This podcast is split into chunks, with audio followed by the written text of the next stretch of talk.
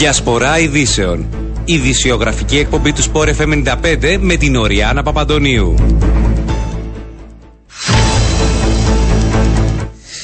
Καλό σας μεσημέρι, κυρίες και κύριοι. Παρασκευή σήμερα 24 έχει ο μήνας. Η ώρα είναι 12 και 10 πρώτα λεπτά και ακούτε διασπορά ειδήσεων στο μικρόφωνο και στην παραγωγή για σήμερα. Ο Ριάννα Παπαντονίου. Στη ρύθμιση του ήχου είναι μαζί μου στο στούντιο Δημήτρης Δημητρίου για να δούμε και σήμερα θέματα που απασχολούν την επικαιρότητα αλλά και την καθημερινότητά μας. Πρώτος μας φιλοξενούμενος του Μάζο Τσελεπή, διεθνολόγος επικεφαλής του Γραφείου Κυπριακού του ΑΚΕΛ και μέλος διαπραγματευτικής ομάδας για το Κυπριακό επί διαφόρων Προέδρων. Να δούμε μαζί, αν θέλετε, με αφορμή και την χθεσινή ε, συνάντηση Νίκου Χριστοδουλίδη και Ερσίν Τατάρ, την πρώτη ε, συνάντηση και τις προκλήσεις που έχει πλέον ο πρόεδρος, ο νέος πρόεδρος της Δημοκρατίας να αντιμετωπίσει. Κύριε Τσελεπή, καλό σας μεσημέρι. Καλό μεσημέρι και κύριε Παντονίου, καλό μεσημέρι και στους ακροατές σας. Ήταν εντάξει, μια συνάντηση που κανείς ε, από ό,τι αντιλαμβάνομαι, ούτε και ο ίδιος ο κύριος Χριστόδουλίδης ανέμενε κάτι περισσότερο. Ήταν για να γνωριστούν μια πρώτη επαφή. Από εδώ και πέρα όμως, κύριε Τσελέπη, επειδή αντιλαμβανόμαστε όλη τη στασιμότητα ε, στο Κυπριακό και την μεγάλη ανάγκη που δηλώνεται από όλες τις πλευρές στην Κύπρο ότι θα πρέπει να υπάρξει ένας τρόπος να κινηθούν τα πράγματα τι πρέπει να προσέξει ο Πρόεδρος της Δημοκρατίας; Ε, ναι, να αρχίσουμε από αυτό που πολύ σωστά έχετε πει. Δεν ήταν μια συνάντηση από την οποία αναμενόταν φυσικά κάτι θεαματικό. Σωστά ο νεοεκλεγής πρόεδρος επεδίωξε και είχε αυτές τις συναντήσεις και με τα Ηνωμένα Έθνη και με τον κύριο Τατάρ αλλά το ζητούμενο είναι ακριβώς να βρεθεί ένας τρόπος να επαναρχίσει η διαπραγματευτική διαδικασία. Και εδώ πρέπει να πω ότι ο νέος πρόεδρος της Δημοκρατίας έχει μια βαριά αντιρρονομιά. Ναι. Δεν είναι εύκολο το έργο του. Τα έχουμε πει πολλές φορές και δεν θέλω να πάω στο παρελθόν. Όχι, αλλά υπάρχουν, υπάρχουν μπροστά μας κάποια γεγονότα. Ε, εδώ και έξι σχεδόν χρόνια δεν υπάρχει διαπραγματευτική διαδικασία στο Κυπριακό μετά το ναυάγιο του Χάν Μοντανά τα τετελεσμένα συνεχίζονται με αμύωτους ρυθμούς. Η Τουρκία και ο Τατάρ έχουν επιστρέψει στις πολιτικές των δύο κρατών τις οποίες είχαν εγκαταλείψει εδώ και 20 τουλάχιστον χρόνια. Αυτά σημαίνουν οι απαιτήσεις του για κυριαρχική ισότητας, τις οποίες αντιλαμβάνω επανέλαβε και τώρα και ίσο διεθνές καθεστώς και διάφορα τέτοια. Ε, και πρέπει να πω ότι και η διεθνής κοινότητα πλέον ε, έχει αρχίσει κάπως να λοξοκοιτάζει όσον αφορά τη βάση διαπραγμάτευσης και λύσης του Κυπριακού. Βλέπουμε πλέον στις τελευταίες εκθέσεις του Γενικού Γραμματέα να μην γίνεται αναφορά σε λύση δικοινοτικής διζωνικής ομοσπονδίας. Γίνεται βέβαια στα ψηφίσματα του Συμβουλίου Ασφαλείας και αυτό είναι το παρήγορο. Και ενώ συμβαίνουν όλα αυτά, ενώ η Τουρκία προχωρεί σε όλα αυτά τα τελεσμένα, επιρρύπτονται τουλάχιστον ίσες ευθύνες και στη δική μας πλευρά, την ελληνοκυπριακή πλευρά για την κατάσταση που επικρατεί. Αυτή είναι η κληρονομιά ναι. του νέου Πρόεδρου και αυτήν καλείται να χειριστεί. Η επίσκεψη όπως ε, αναφέρεται ε, εκπροσώπου του Γενικού Γραμματέα για μια πιθανή πιο έντονη εμπλοκή του. Μπορεί να γίνει αυτή η εμπλοκή και πριν τις εκλογές, πριν ξεκαθαρίσει το σκηνικό και στην Τουρκία, κύριε Τσελεπή; Γιατί να γίνει, ε, ε, Κοιτάξτε, η, η προσπάθεια επανέναρξης της διαπραγματευτικής διαδικασίας φυσικά και πρέπει να αρχίσει από τώρα, ναι. αλλά όπως πολύ σωστά έχετε αναφέρει, δεν αναμένονται κάποιες ουσιαστικές εξελίξεις πριν τις εκλογές στην Τουρκία. Θα πρέπει όμως τουλάχιστον να προετοιμαστεί το έδαφος και θα πρέπει η ελληνοκυπριακή πλευρά και ο νέος πρόεδρος της Δημοκρατίας να πείσει ότι ο ίδιος έχει την ειλικρινή βούληση να προχωρήσει. Αυτό εξαρτάται από εμάς. Από εμάς δεν εξαρτάται το τι κάνει η άλλη πλευρά. Αλλά για να επηρεάσουμε τα πράγματα και να ασκηθεί επιρροή και πιέσεις προς μια σωστή κατεύθυνση πρέπει πρώτα-πρώτα η ελληνοκυπριακή πλευρά να επανακτήσει τη χαμένη της αξιοπιστία. Και εδώ ακριβώς είναι που θα κρυθεί ο νέος πρόεδρος. Το αποτέλεσμα δεν εξαρτάται από τον ίδιο. Δεν ξέρουμε τι θα πράξει η Τουρκία. Δεν ξέρουμε αν η Τουρκία είναι διατεθειμένη να εγκαταλείψει τη ρητορική των δύο κρατών και να επιστρέψει στις ράγες του Καν Μοντανά. Αλλά πρέπει να τη δοκιμάσουμε. Και ο μόνος τρόπος να τη δοκιμάσουμε είναι να πορευτεί ο νέος πρόεδρος της Δημοκρατίας με έναν τρόπο που να πείθει τους διεθνείς παίκτες του Κυπριακού ότι η ελληνοκυπριακή πλευρά το λέει και το εννοεί ότι είναι έτοιμη να επαναρχίσει διαπραγματεύσεις πάνω στη συμφωνημένη βάση και βεβαίως όχι σε κενό αέρος συνεχίζοντας από εκεί που μείναμε. Ναι. Κάποιος θα σας έλεγε ότι είναι εύκολο να το λέμε, αλλά πώς μπορούμε να το αποδείξουμε στην πράξη. Ότι ναι, ε. αυτό θέλει η ελληνοκυπριακή πλευρά; Τι, τι μπορεί να κάνει; Ε, πρέπει πρώτα πρώτα να μην κάνει αυτά που έκανε τα τελευταία 5-6 χρόνια. δηλαδή, αυτό δηλαδή... Αυτό είναι όρος απαραίτητος.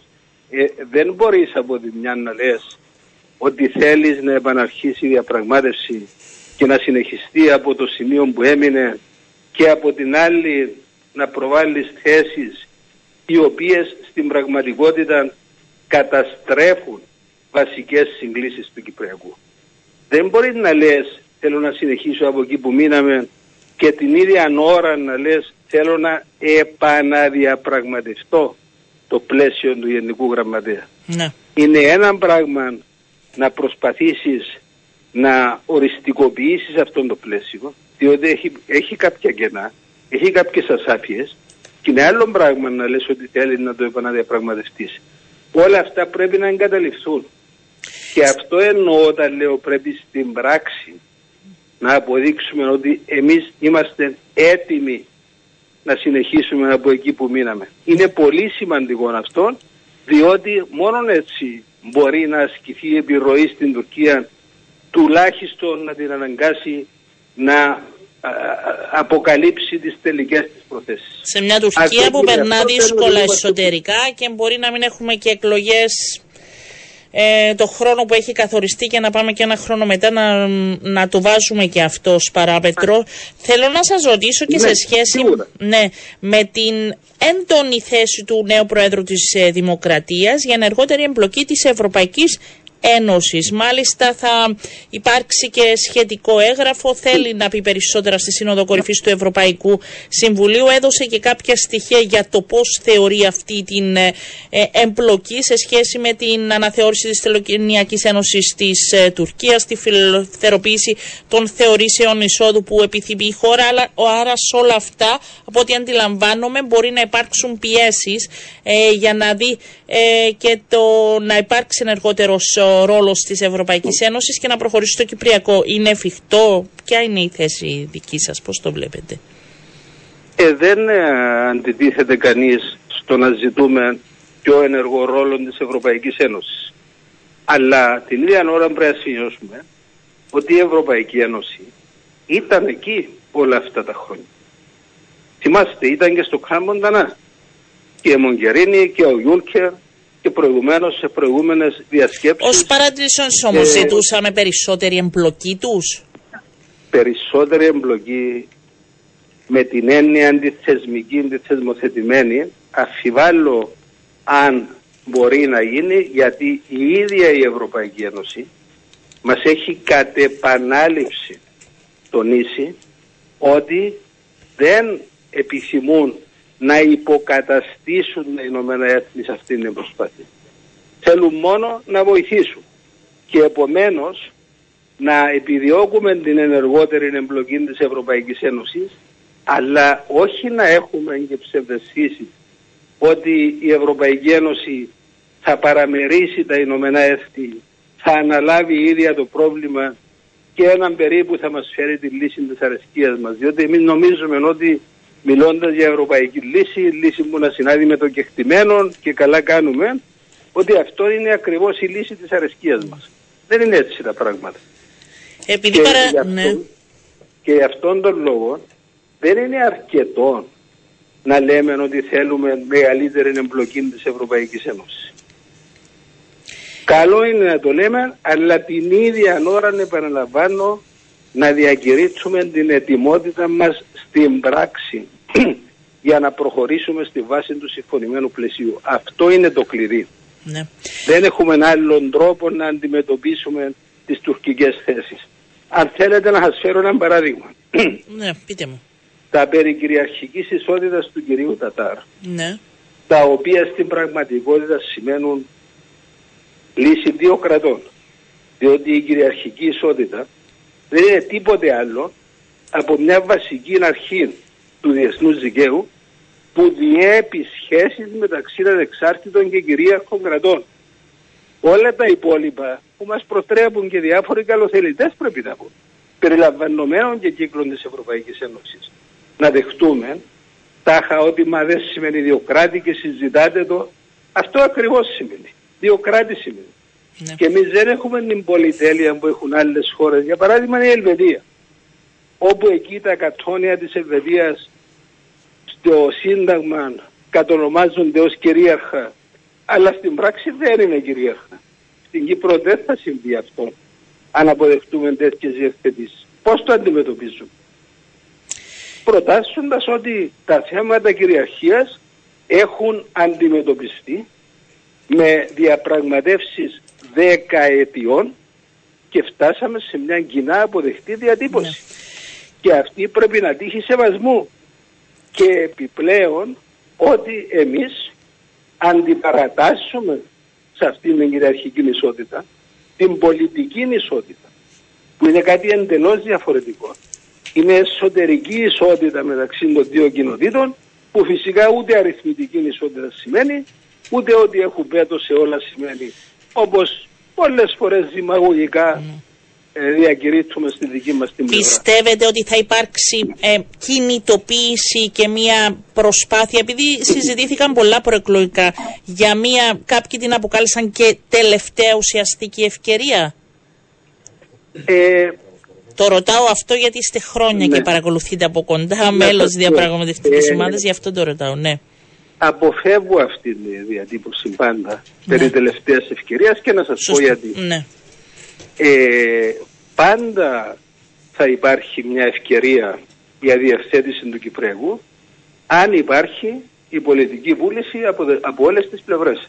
Και την Ελληνοκυπριακή και την Τουρκοκυπριακή βεβαίως και κυρίως από την ίδια την Τουρκία. ναι. Το πρόβλημα όμως ποιο είναι; Είναι ότι προϊόντος του χρόνου αντικειμενικά λόγω της φύσης του Κυπριακού βασικές επιδιώξεις της ελληνοκυπριακής πλευράς χάνονται. Και καταλαβαίνετε τι εννοώ. Ενώ το περιουσιακό, κατ' επέκταση και το εδαφικό και εννοώ και το Ε, ο θέμα χρόνος της- είναι εναντίον μας. Ο χρόνος είναι εναντίον μας όσο σε περνάει. ο αυτά τα συγκεκριμένα ζητήματα, ναι. Ναι. Κατά συνέπεια λύση μπορεί να βρεθεί και σε 50 χρόνια. Ναι. Αλλά δεν θα είναι η λύση που νομίζουμε ότι θα έχουμε.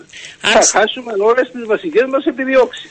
Αν θα σ- μας τις, ναι. θα μας τις, ε, θα μας τις ε, καταστρέψει ο πανδαμάτορας χρόνος που στο μεταξύ θα τρέχει. Δεν μπορείς να μιλάς πλέον για παράδειγμα για έπικους όταν οι έπικοι και τα παιδιά τους και τα εγγόνια τους θα είναι γεννημένοι στην Ναι. Κύπρο. Το καταλαβαίνετε αυτό το πράγμα.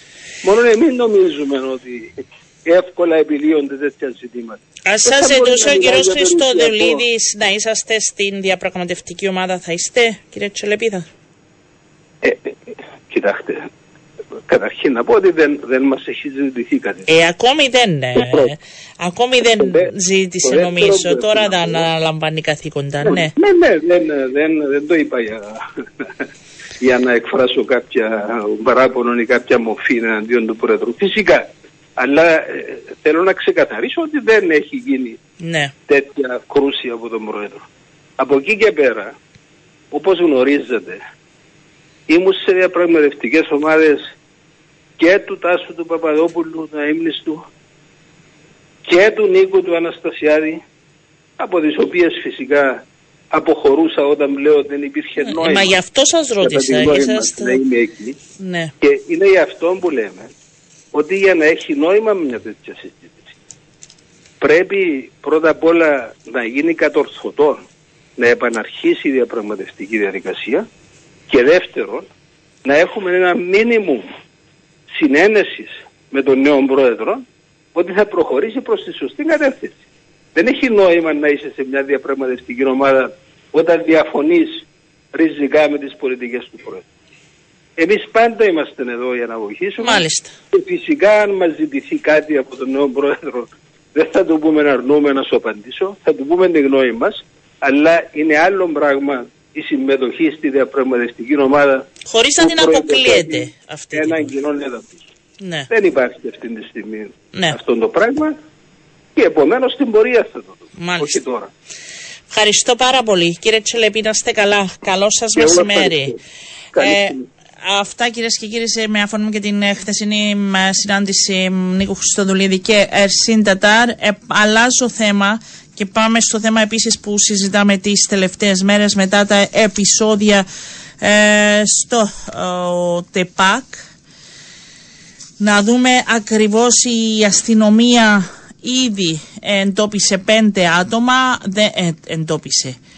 Ε, δεν τους, ε, τους ψάχνει, αλλά μιλάει πλέον για ε, συγκεκριμένα άτομα. Δεν έγινε κατορθωτή η σύλληψή τους, καταζητούνται για ομοφοβική επίθεση το βράδυ της Τετάρτης στο ΤΕΠΑΚ.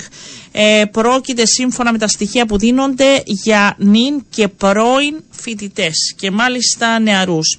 Υπήρχαν ε, οι καταδίκες από πλευράς ε, κομμάτων, από κοινωνικών ομάδων. Υπήρχε και η τοποθέτηση της Επιτρόπου Διοικήσεως σε σχέση με τα φαινόμενα ρατσισμού και ε, μυσαλλοδοξίας στην οποία σημείωσε μεταξύ άλλων και την ανάγκη δίωξη των δραστών στη βάση άρθρου 35α του ποινικού κώδικα, όπου στις περιπτώσεις κατά τις οποίες σε διάφορα δικήματα διαφαίνεται ότι υπάρχει θέμα ρατσιστικού κινήτρου από πλευράς δράστη, καθίσταται ω επιβαρυντικός παράγοντας της ποινής που θα επιβάλλει το αρμόδιο δικαστήριο. Είναι φαινόμενα τα οποία επαναλαμβάνονται. Ε, συζητούσαμε περίπου ένα χρόνο πριν, τον περασμένο Σεπτέμβρη, ε, για ακόμη μια φορά ε, τέτοια ε, περιστατικά. Δεν ξέρω αν υπάρχουν οι ποινές και αν πρέπει να δράσουμε και διαφορετικά.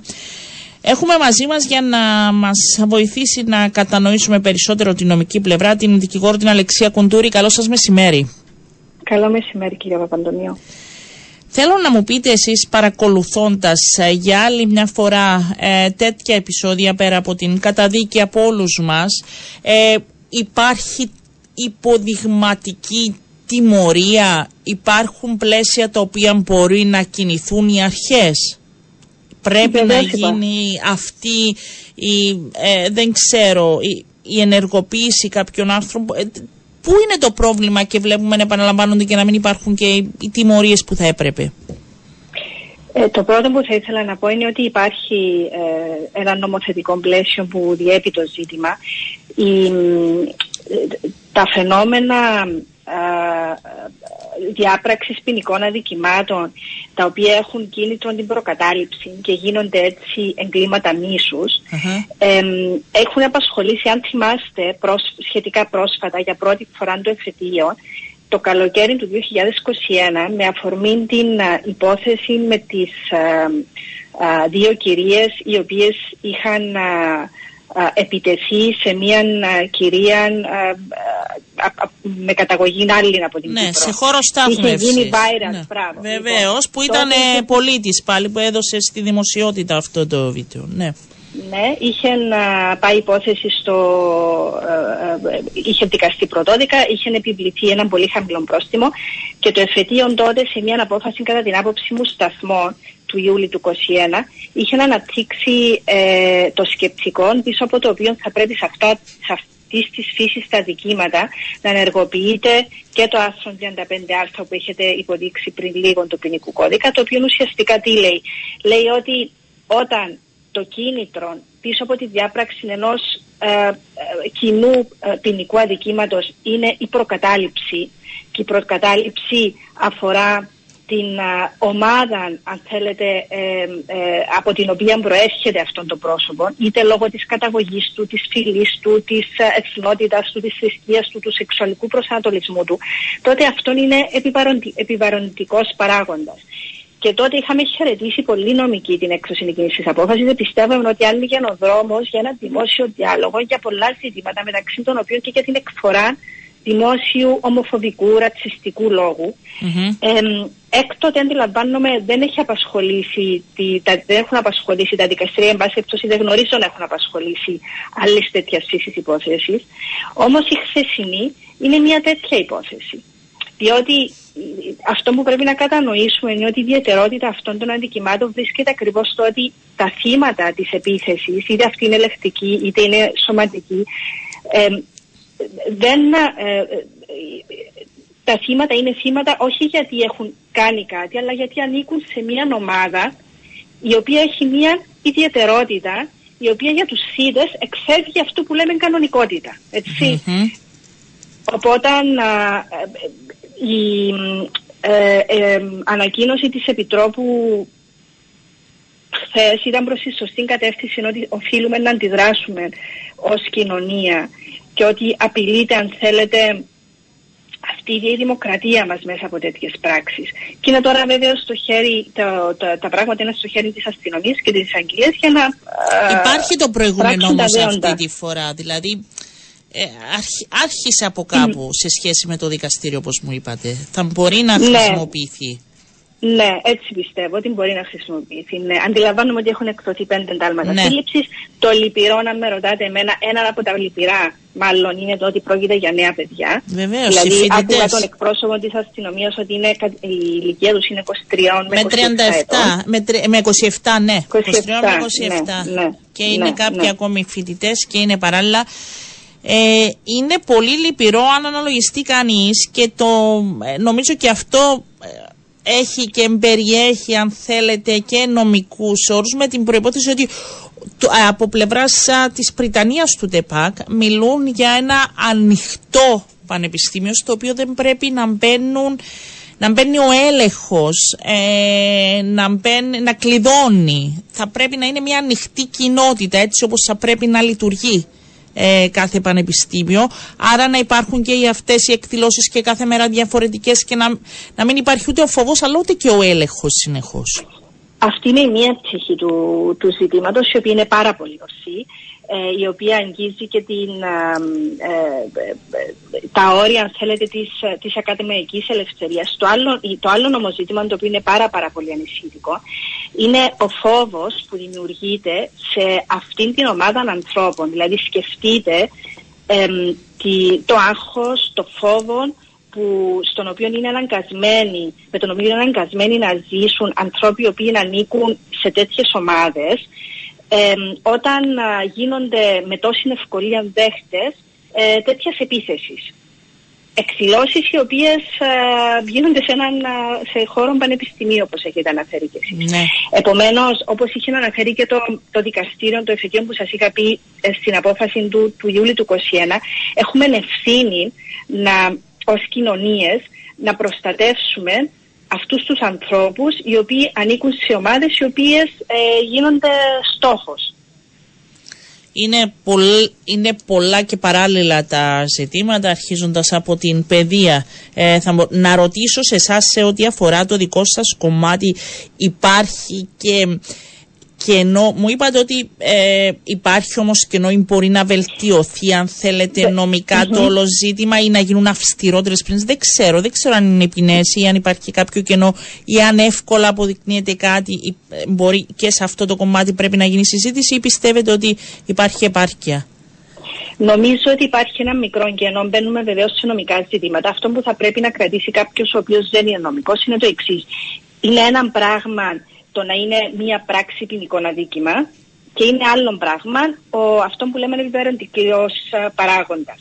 Η, το στοιχείο του επιβαρυντικού παράγοντα καλύπτεται πλήρως από το άρθρο 35 του ποινικού ναι. κώδικα. Δηλαδή, εάν μια πράξη που είναι έτσι και αλλιώς αξιέπαινη γίνεται με κίνητρο το σεξουαλικό προσανατολισμό, την προκατάληψη που έχει κάποιος για το σεξουαλικό προσανατολισμό μιας ομάδας ανθρώπων, αυτόν ε, μπορεί να μετρήσει από το δικαστήριο. Υπάρχει κατά την άποψη μου, μελετώντας το ζήτημα, ένα μικρό κενό σε μια νομοθεσία που έχει εφαρμοστεί, ε, που έχει θεσπιστεί το 2011 και η οποία αφορά την ε, ρητορική μίσους, έτσι, ε, η οποία περιορίζεται σε ε, πράξεις ε, που στρέφονται εναντίον ανθρώπων με, με, με, για, για λόγους που έχουν να κάνουν με την φυλή, τη θρησκεία και την εθνικότητα τους και όχι το σεξουαλικό προσανατολισμό τους.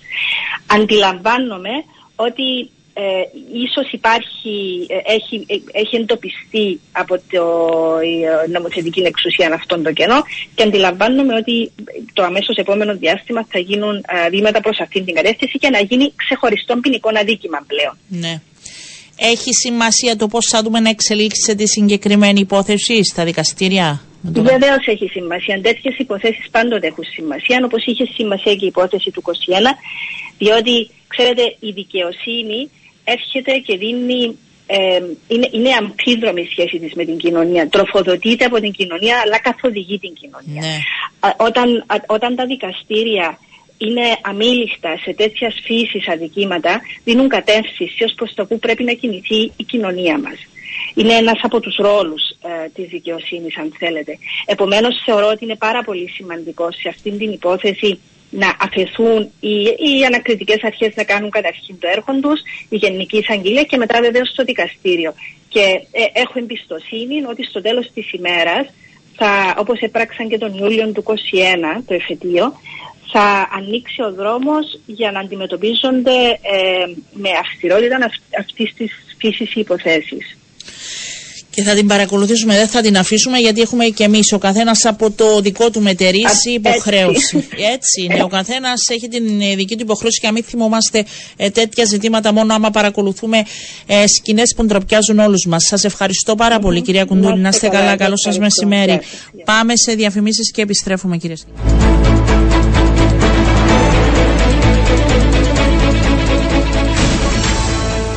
Επιστρέψαμε κυρίες και κύριοι και φυσικά δεν θα μπορούσε να λείπει από τη σημερινή μας εκπομπή. Ο Διευθυντής της Μερωτολογική Υπηρεσίας είναι το τρίμερο, τριήμερο όλους.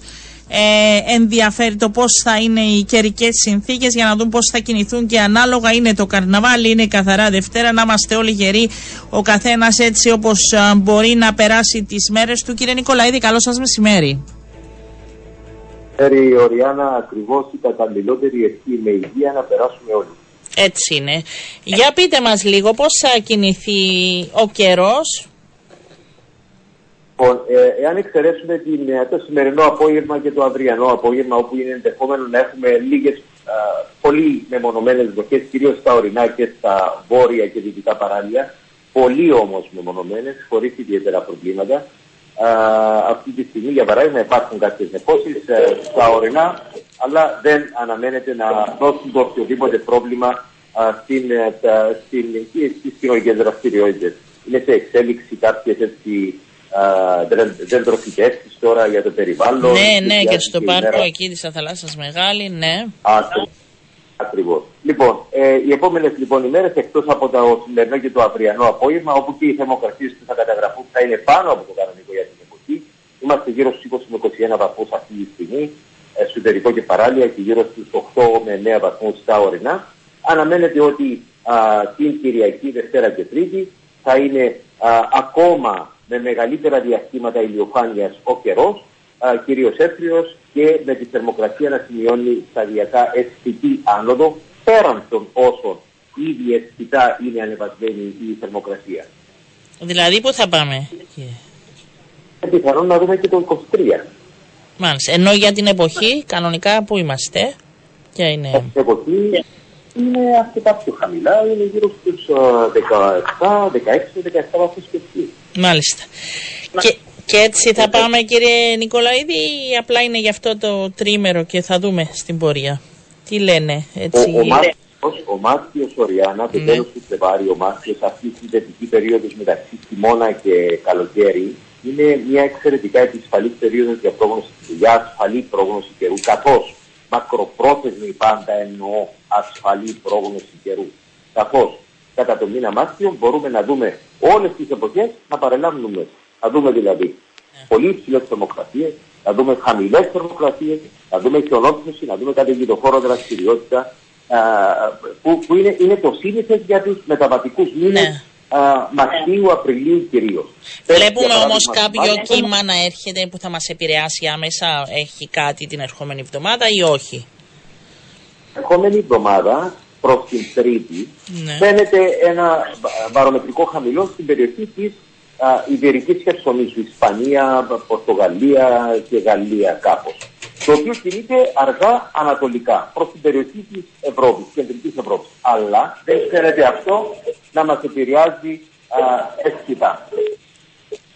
Ε, άρα θα είμαστε έτσι προς το παρόν αυτή είναι η εικόνα. Έτσι το Μάρτι το έλεγαν και οι παλιοί, το λέμε και εμείς τώρα δεν είναι μήνας για να προβλέπουμε. Κρατάμε προς το παρόν ότι θα είναι καλές. Εντάξει, καλές οι καιρικές συνθήκες για εξόδους Καλές, μας, καλές. για εξόδους μας στην Ήπεθρο. Γιατί συνήθως μου φωνάζουν οι ακροατές, άμα λέω είναι καλός ο καιρός και μου λένε πρέπει να βρέχει για να είναι καλός ο καιρός, θέλουμε τη βροχή. Είναι κα- ιδανικές οι συνθήκες για να είμαστε και στο καρναβάλι Λεμεσό, όποιος θέλει και τη Δευτέρα να βγουν έξω στα χωράφια να κάνουν για εκδρομή. Το όπως το έχετε πει. Ευχαριστώ να περάσετε κι εσείς καλή ξεκούραση κύριε Νικολαίδη, να είστε καλά. Σας ευχαριστώ πολύ. Λοιπόν, Πάρη Δημητριάδη, καλό σου μεσημέρι. Καλό μεσημέρι. Τώρα, να, τώρα πες μας, γιατί ήταν κλειστό το μικρόφωνο Καλό σου. μεσημέρι. Ωραία. Θα πας Λεμεσό, ε, Λεμεσάνη, Ναι, θα πας... εννοείται, ναι. Εγώ δεν θα πάω και ρωτάω, εσάς θα είσαι και σε αρμά. Ε, μπορεί, αν Τι και εννοείς ξέρεις μπορεί; ότι υπάρχ, είναι ενδιαφέρον φαινόμενο το καρναβάλι γιατί θεωρώ ότι έχει φανατικούς haters και φανατικούς lovers. Όχι, εγώ νομίζω ότι το καρναβάλι είναι για τους Λεμεσανούς που το ζουν και τους χαίρομαι πάρα πολύ που τους βλέπω. δηλαδή και, το ναι. βρά, και τα βράδια και το πρωί και στις Ναι, ναι, γειτονιές. ναι. Δηλαδή πραγματικά το χαίρομαι πάρα πολύ και λέω κιόλας για εμάς τους Λευκοσιάτες, μην νομίσεις. Ε, δεν είναι. Αλλά Και νομίζω όμως, Λεμεσα- και όμως έχει πολύ ναι. κόσμο που μισά το καρναβάλι και έχει και εντάξει. πολύ κόσμο που το αγαπά. Έχει πολύ κόσμο και δεν γίνεται να σε λέμε σιάνος να μείνει σε ένα άρμα τέλος πάντων. Κάτι, να- κάτι θα γίνει. Κάτι θα γίνει. Ε, να Δεν περάσετε ξέρουμε καλά. ο Ανδρέας που φιλοξενούμε σήμερα. Ανδρέας Τραχονίτη, ε, καλό σας μεσημέρι. Λουβάνα, τι γίνεται; Καλό μεσημέρι, καλά εσείς. Εσείς είστε του καρναβαλιού ή δεν σας αρέσουν αυτά τα πράγματα; Ε, Δεν το μπορώ να αρέσουν πω αυτά ότι τα δεν πράγματα. λέμε. Ε, πες. Αλλά για να, για, να, για να πω την αλήθεια, τα τελευταία δύο-τρία χρόνια άρχισα και το επισκέπτομαι και στη Λεμεσό και στη Λευκοσία. Λόγω μικρού παιδιού. Λόγω, λόγω Έτσι παιδιών είναι. κυρίως, ναι. Έτσι είναι. Και εγώ εκεί πήγα παρέλαση πρώτη φορά λόγω παιδιού και μια χαρά και στην Αγλαντζά πήγαμε και δεν λέμε τίποτα. Ναι, για μικρά παιδιά είναι μια παρελάσαμε. χαρά και για Και κλαμπιά. παρελάσαμε κιόλας και δεν είχαμε και πρόβλημα Ναι. ακριβώς. Είδες πώς αλλάζουν τα πράγματα. Λοιπόν, ε, σας αφήνω γιατί έχουμε πολλά και ωραία πράγματα. Ανδρέα να μου, πείτε. καλησπέρα, καλό μεσημέρι. Καλό μεσημέρι. Ε, έχουμε αρκετά νέα από την Λουβάνα Records. Ε, έχουμε νέα. Φεγγάρος High που είναι δράσεις που αφορούν ε, νέα άτο, ε, νεαρά ηλικιακά άτομα, εφήβους αν έχω καταλάβει σωστά. Έχουμε κυκλοφορίες νέου, νέων δίσκων. Ε, να τα πάρουμε, ναι. από την αρχή. Φεγγάρος High, τι είναι το Φεγγάρος High. Το Φέγγαρος Χά είναι η νέα μας δράση που ξεκινά από φέτος. Ε, είναι στην ουσία ένα πρόγραμμα που, αφερα- που αφορά νεαρούς μουσικούς μέχρι την ηλικία των 19 ετών, οι οποίοι γράφουν τη δική τους μουσική ε, και τους καλούμε να, κάνουν, να μας υποβάλουν προτάσεις, οι οποίες θα αξιολογηθούν από μια καλλιτεχνική ομάδα ε, η οποία έχουμε ετοιμάσει εμείς, θα αξιολογηθούν οι προτάσεις και οι, οι καλύτερες προτάσεις θα παρουσιαστούν ζωντανά σε μια συναυλία στις 24 ε, Ιουνίου ενώ ε, η καλύτερη πρόταση που θα παρουσιαστεί στη συναυλία θα κερδίσει ε, ηχογραφήσεις μαζί μας με παραγωγούς εμάς εδώ στο στούντιο μας και θα παίξει και στο φεστιβάλ Φέγγαρος που θα γίνει το, στις αρχές του Αυγούστου στον Κάτοδρη. Πολύ ωραία ιδέα. Ναι, δηλαδή να αφορά- δίνονται και κίνητρα, έτσι, στους νέους, κίνητρα. αυτό που λέγαμε πολλές δηλαδή, φορές ότι Ανδρέα, η Κύπρος άτομα, δεν. άτομα που είναι γεννημένα από το 2004 και μετά σημαίνει πόσο ετών είναι. Μέχρι δεκα, βασικά μέχρι 19 ετών. Είναι, είναι άτομα που είναι στα πρώτα τους Έφη, στάδια. α, από, Από 1η Ιανουαρίου όχι, όχι, 2004. από ποια ηλικία; Από οποιαδήποτε ηλικία, δεν μας... Ε, με, γεννημένα από την 1η Ιανουαρίου 2004 και αργότερα. Δηλαδή μπορεί να είναι και άτομα 12 χρόνων, 10, ο, οποιαδήποτε ηλικία φτάνει να παρου- μπορούν να παρουσιάσουν τη μουσική τους. Ε, εντάξει, έχουμε, τα τελευταία χρόνια έχουμε προσέξει μια μικρή πτώση στις, ε, σ- σε αυτές τις ηλικίες ε, λόγω και του κορονοϊού. Ναι. Φαίνεται ότι ε, άλλαξαν κάπως τα δεδομένα Ναι. και έτσι είναι μια προσπάθεια Να τους ε, κοινοτοποιήσετε τα- λίγο. Να, να κοινοποιηθούν τα νεαρά άτομα, ναι. Ναι. Άτομα εφηβικής ηλικίας κυρίως δηλαδή. Βέβαια, ναι, ναι. Ναι, ναι, πάρα πολύ ωραίο. Ε, Και ναι. Ε, Έχουμε ανακοινώσει κιόλας στο μουσικό χωριό Φέγκαρος, τα οποία είναι τα εργαστήρια που φτιάχνουμε πριν το φεστιβάλ, το καλοκαίρι. Ε, φέτος θα έχουμε εργαστήρια μουσικής, κίνησης και θεάτρου που θα είναι στον Κάδοδρη από τις 27 Ιουλίου μέχρι... Επιμένετε στον Κάδοδρη, ο Κάδοδρης έχει... Ε, θα τα ξαναπούμε παιδιά μέχρι ναι, τότε, εννοείται. έχουμε πολλά. Με, αλλά άρχισε να, το πλάνο άρχισε Α, έτσι. Άρχισε, ναι. Να για ναι, οργανώνεται. ναι. Και το, το, το, αυτό, που ξεκινά, αυτό που θα κυκλοφορήσουμε ξεκινάει η κυκλοφορία τη Δευτέρα είναι το αποτέλεσμα του project Eurotour Equalizer όπου είχαμε προσκαλέσει ε, έξι καλλιτέχνες από υποεκπροσωπούμενα φύλλα, από υποεκπροσωπούμενες χώρες της Ευρώπης, στην Κύπρο για, ένα, για, για δύο songwriting camps και production camps όπου αυτά τα άτομα επισκέφτηκαν την Κύπρο έγραψαν μαζί μουσική, ήταν άγνωστα μεταξύ τους βέβαια. Από, συγγνώμη που, Ανδρέα, ε, από έξι Ναι. χώρες μου είπες που υπεκπροσωπ... Υποεκπροσωπούμενα φύλλα, υποεκπροσωπούμενες χώρες. Να το εξηγήσω. Ναι. Ε, η, έρευνε, η Ευρώπη βγάζει εννοείται κάποιες έρευνες σχετικά με τη μουσική και αυτές έδει- δείχνουν ότι ε, άτομα όπως που, που κάνουν, που, ε, κάνουν identify ως γυναίκες ή ως non-binary έχουν πολύ χαμηλή εκπροσώπηση στη μουσική βιομηχανία και ειδικά στη δισκογραφία ενώ Στην παράλληλα παγκόσμια δηλαδή μουσική η βιομηχανία. παγκόσμια μουσική βιομηχανία. Η οποία Ενώ στις παράλληλα- μέρες μας πώς, ποια είναι, πο- πώς μετράτε; Με ποια, Ε, με- με- ποιες μετρέται- είναι, οι είναι, είναι, είναι δείχτες; ποσοστά που μετρι- Ποιοι είναι οι μετριούνται από, το, από, το, από τη συμμετοχή. Δεν, μπορώ, δεν ξέρω ακριβώς το ποσοστό, αλλά είναι αρκετά χαμηλή η, εκπροσωπου- η εκπροσώπηση αυτών των φύλων. Ε, ενώ στην Ευρώπη κάποιες χώρες όπως την Κύπρο και κάποιες χώρες κυρίως της νότια-ανατολικής Ευρώπης έχουν χαμηλή εκπροσώπηση ε, από καλλιτέχνες στα κέντρα αποφάσεων, στις συναυλίες, στις παραγωγές κτλ. Άρα αυτό το πρόγραμμα έχει σκοπό να προσελκύσει τέτοια άτομα, να, να τους βοηθήσει να τους ανοίξει το δρόμο για καινούργιες συνεργασίες, ε, για δισκογραφία και το αποτέλεσμα αυτού του δίσκου που ονομάζεται Eurotour Equalizer το πρόγραμμα. Το αποτέλεσμα αυτού, αυτής της δουλειάς είναι ο δίσκος Anemones που θα κυκλοφορήσει στις 3 του Απρίλη ενώ τη Δευτέρα κυκλοφορά το πρώτο single από αυτό το δίσκο το Tero Sangi που είναι συνεργασία της Βουλγάρας Νούμρα, είναι μια νέα καλλιτέχνης και της Ελληνίδας Color Grass που είναι και αυτή μια σχετικά νέα καλλιτέχνης. Είναι καλλιτέχνες που θα τους δούμε και στο φεγγαρό; Πάει παράλληλα αυτό; Κάποιοι, κάποιους, από αυτούς, θα, κάποιους από αυτούς θα τους δούμε. Στον περσινό φεγγάρο είδαμε ε, το προηγούμενο version του Ναι. Eurotour. Ε, κάποιους από αυτούς ελπίζουμε να τους δούμε και στο φεστιβάλ, ναι. Έχει γίνει έτσι η επαφή και με τα συγκροτήματα εκτός που θα έρθουν. Περιμένετε απαντήσεις; Έχεις να μας πεις κάτι καλό; Τι γίνεται με το Ε, φεγγάρι. δεν μπορώ, δεν δεν μπορώ μπορείς να, να. πω ονόματα, αλλά έχει κλείσει σχεδόν όλο το πρόγραμμα του φεστιβάλ. Θα είναι μεγαλύτερο από πέρσι. Θα είναι, είναι, έχει μεγαλώσει αρκετά. Δηλαδή γίνεται τρομερή προσπάθεια να προσελκύσουμε και ξένους καλλιτέχνες, σημαντικούς ξένους καλλιτέχνες, αλλά το πιο σημαντικό είναι να δίνουμε πλατφόρμα και να υπάρχει συμμετοχή από Κύπρους καλλιτέχνες. Θα, μόλις ολοκληρωθεί θα, τα, θα θυμηθούμε και θα το προβάλλουμε και θα πούμε και για τους Εννοείται, καλλιτέχνες ναι, ναι, ναι. γιατί εντάξει είναι νομίζω σιγά σιγά ανοίγει και ο καιρός αρχίζουν Ναι. και τα φεστιβάλ και θα είναι ε, πάρα πολύ καλή προσπάθεια αυτή η δουλειά που γίνεται που μας είπες ε, υπάρχει και κάποια στήριξη οικονομική από πλευράς ευρωπαϊκών προγραμμάτων και όλα αυτά με τους δισκούς πώς γίνεται; Ναι, το, το, το Euro Tour Ναι. Equalizer είναι το αποτέλεσμα μιας πρότασης που φτιάξαμε πέρσι σε ένα ευρωπαϊκό πρόγραμμα που Ναι. ονομάζεται Music Air, το οποίο υποστη- ήταν μια από τις 10 προτάσεις που επιλέχτηκαν από ξέρω εγώ σύνολο περισσότερο από 500 προτάσεις. Επιλέχτηκε και μας δόθηκε ευκαιρία να το φτιάξουμε. 10 προτάσεις, η μία ήταν στην Κύπρο, αυτή. Ε, και ε, ναι, γενικά η Ευρώπη δίνει πολλά μεγάλα κίνητρα για τέτοιου είδους ε, ενέργειες.